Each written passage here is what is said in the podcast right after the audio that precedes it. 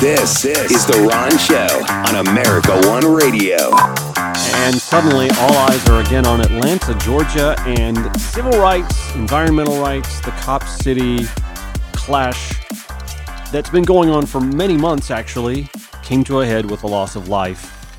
Uh, last week, an officer shot as well. Dr. Jackie Echols is our guest today. Jackie has been working uh, in part with the South River Watershed Alliance that she is board president of to bring awareness to the environmental impact in that part of metro Atlanta. I want to ask you a question, and I want to try and be uh, uh, sensitive to how I frame this, uh, not being a person of color. Um, it doesn't come to the mind, at least from an outside perspective, that environmental justice is as high a priority politically within the uh, African American community. When you when you think of political movements, you don't think environmental justice. And I'm curious uh, for some input from you why you think that is, or i- am I completely reading it wrong? No, no, no. You aren't reading it. You aren't reading it wrong. You know, um, you know, but but communities th- that are subjected to well, we'll we'll just say, you know, black and brown communities um, uh, and people communities of people of color uh, generally are subjected to significant environmental um, impacts. Right. Uh, and that's been shown over the decades. I don't Mhm. think anybody would argue that point or could reasonably argue that point. Um, you know, from the standpoint of um, of injustices rated, uh, related to you know pollution, to air quality, to quality of life, um, and and now you know with the, the whole notion of climate change. Yeah, I was going to say heat. Uh, right, the heat island effect and those impacts. And and you know, poor communities, moderate income black communities particularly, you know, have just struggled to be considered, you know, on an equal footing with with communities of more means that can fight off those projects that that harm their community. It's just the fact. Yeah.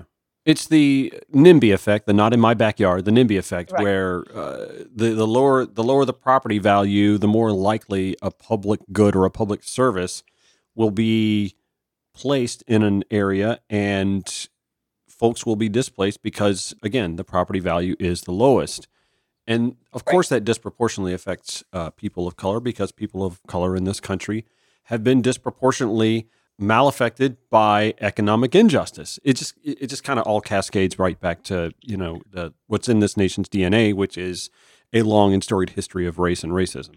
Race yes, Yeah. true.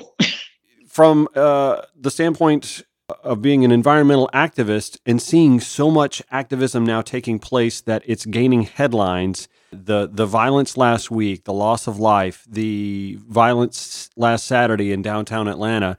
I, I have to imagine just, I, and I, I barely know you. I, I barely know much about you, but I have to get a sense that this isn't your brand of activism. But I, I want to ask you uh, there's a lot more attention now to the Stop Cop City movement and to the South River Watershed uh, Alliance and environmental pollution in this area. I mean, it's unfortunate someone lost their life, but are you seeing more attention now to this than ever before? I feel like there is. Yes, it is. I mean, the you know, last week was tough. Yeah. You know, it was sad. Uh, I just uh, I sat kind of motionless for hours. You know, uh, for two or three days, just kind of trying to wrap my head around uh, how do we get to this point. Yeah. and as I said in our press release, you know, my heart goes out to everyone that was impacted. You know, particularly the young man that was killed hmm um, you know, um, and so the occupants of the forest, and, and well, yeah, there's just been a lot more uh, public attention that's been focused on this issue from the standpoint of the on-site protests, hmm you know, at uh, at the at the prison farm. There's no doubt about that. hmm Uh, and those protests uh, definitely, you know, kept this issue in the media and, you know, has focused national, you know, attention. national attention on it. How how much how much coordination, or is there any coordination whatsoever with your environmental activism and the the defend the forest folks? Uh, how much is there much communication at all? Are you just uh, Uh, sympathetic to their plight and they're sympathetic to yours, or what? You know, well, you know, I, I think we are. Um, they they have a they have a, a different way of getting uh, uh, to the same goal. Right. And that's you know and that's always been um, I, I think you know um, the presence in the forest and you know their their their idea of, of protecting it and you know and the actions that uh, that that follow. Mhm. Um, South River Watershed Alliance, you know, has pursued it from um, you know uh, a regulatory Clean Water Act, environmental justice Mhm. Um, standpoint um, from pretty much well the beginning Right. and um, and, then as I said, you know the our our goals, our our actions to achieve the goal may have been different, but I think the goals are you know are are the same. That Mm. particular piece of green space is is vital to uh, the health of the um, community. Uh, it's vital to um, the health of the community at large, and particularly the people who live there. When Mhm. you look at the um, uh, impact of tree loss in the city of Atlanta, uh, which is horrific, um, and you look at the benefits of that much contiguous green space, Right. uh, it can't be um, it can't be replaced and so you know whereas so and, and that's where we are from that standpoint Mhm. uh, of, of uh, environmental justice um, of just protecting and as i said i think everybody that's involved with this has been pursuing that goal of protecting that green space because of the value that it brings to the community is to the city as a whole to quality you know of life to the welfare of the um, of the um, of the river um, they're all intertwined uh, there hmm um, together Yeah, there there seems to be uh, the environmental argument. There seems to be the social justice, the uh, yeah, the social justice argument, uh, the the economic argument as well. I I sit back and ha- having really only in the last couple weeks totally dived into this Stop Cop City movement. Do I firmly believe I have an understanding of what's going on here? the The one question that remains for me, and maybe it remains for you as well: How did a uh, majority minority city that is a mostly liberal led city arrive at this point? Do you have that question as well? uh, i've had that question yeah for as long as it's been going on Yeah. um, yeah, and I'm, re- I'm I'm really glad that you that you brought that up because that's a critical that's a critical issue. Mm. Uh, you know, how did we get there here? This would you would think would be the least uh, likely uh, city to Right. be experiencing this kind of turmoil over this kind of issue. Right. Um, and uh, yeah, I mean, you are absolutely right. And and I wish I had an answer for that question. I wish that the mayor and the council would answer that question for the public. hmm Um, but they but they haven't. You know, they, they've skirted the issue. Even from the beginning, that should have been enough hmm um, back when they voted, you know, they had the uh, the public comment periods where 70% of the community, the folks that participated in the public comment sessions said no. I mean, you would think that would have been enough to cause pause Right. uh, in, in terms of what they were trying to do, but um, it, it wasn't. It was treated as this perfunctory kind of comment period that that they had to uh, had to do, and But um, but they give yeah, but give no weight to right. yeah, and it meant nothing, you know. And so, I mean, you're right. Uh, you know, I um, I, tell folks I am of the the age uh, where, um, you know, you know, you look at the Voting Rights Act, you look at the the Civil Rights Act, and um, and what they meant, you know. Um, over the years, uh, particularly the Voting Rights Act, when you know people of color, uh, particularly Black people, uh, were given the right to vote, pretty much, um, to have a say in in government, and um, and and people that they elect. I mean, that was the big issue Mhm. uh, in terms of our, how I, I look at it. Now, you know, the only way that we can really be heard is to have an opportunity to vote for folks who look like us, Mm.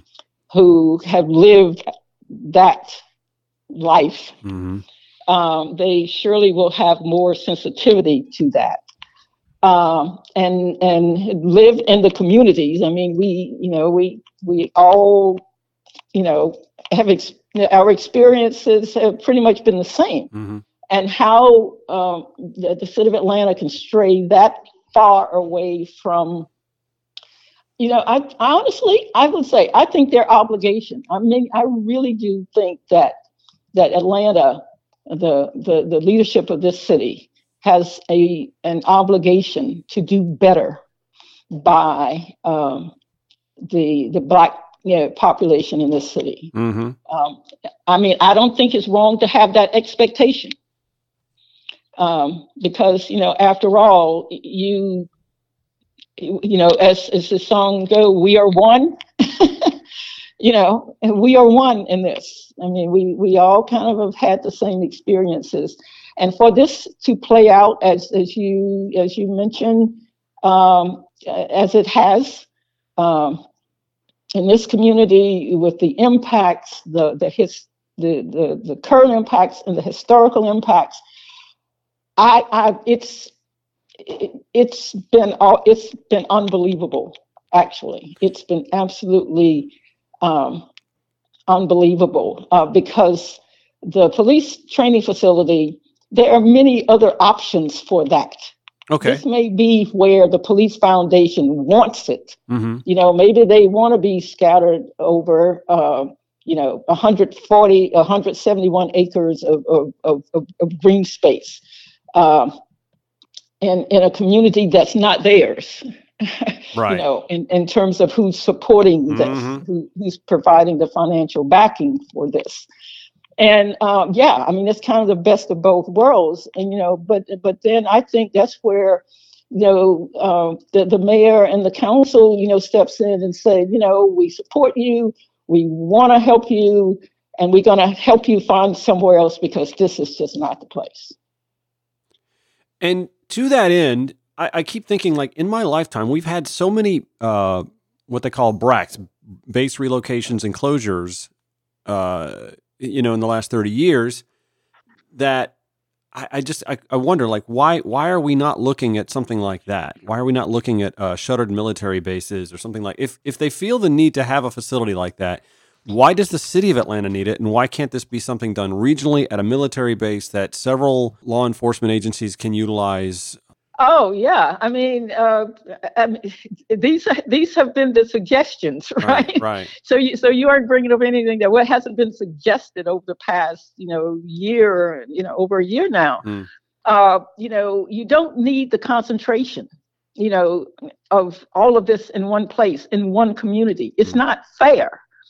Um, and there are plenty of decentralized, you know, why not a, a- adopt a decentralized approach to this? Yeah, get, you know, have your training facility, but decentralize it throughout um, the area so that you don't have these massive impacts on an environmental justice community, any community for that stand, from, for that matter hmm uh, because nobody would want this in their backyard. Nobody, uh, not the police foundation members, not not the the the the Atlanta Central Progress had voted for this and raised all the money, and it wouldn't happen anywhere other than where it's happening.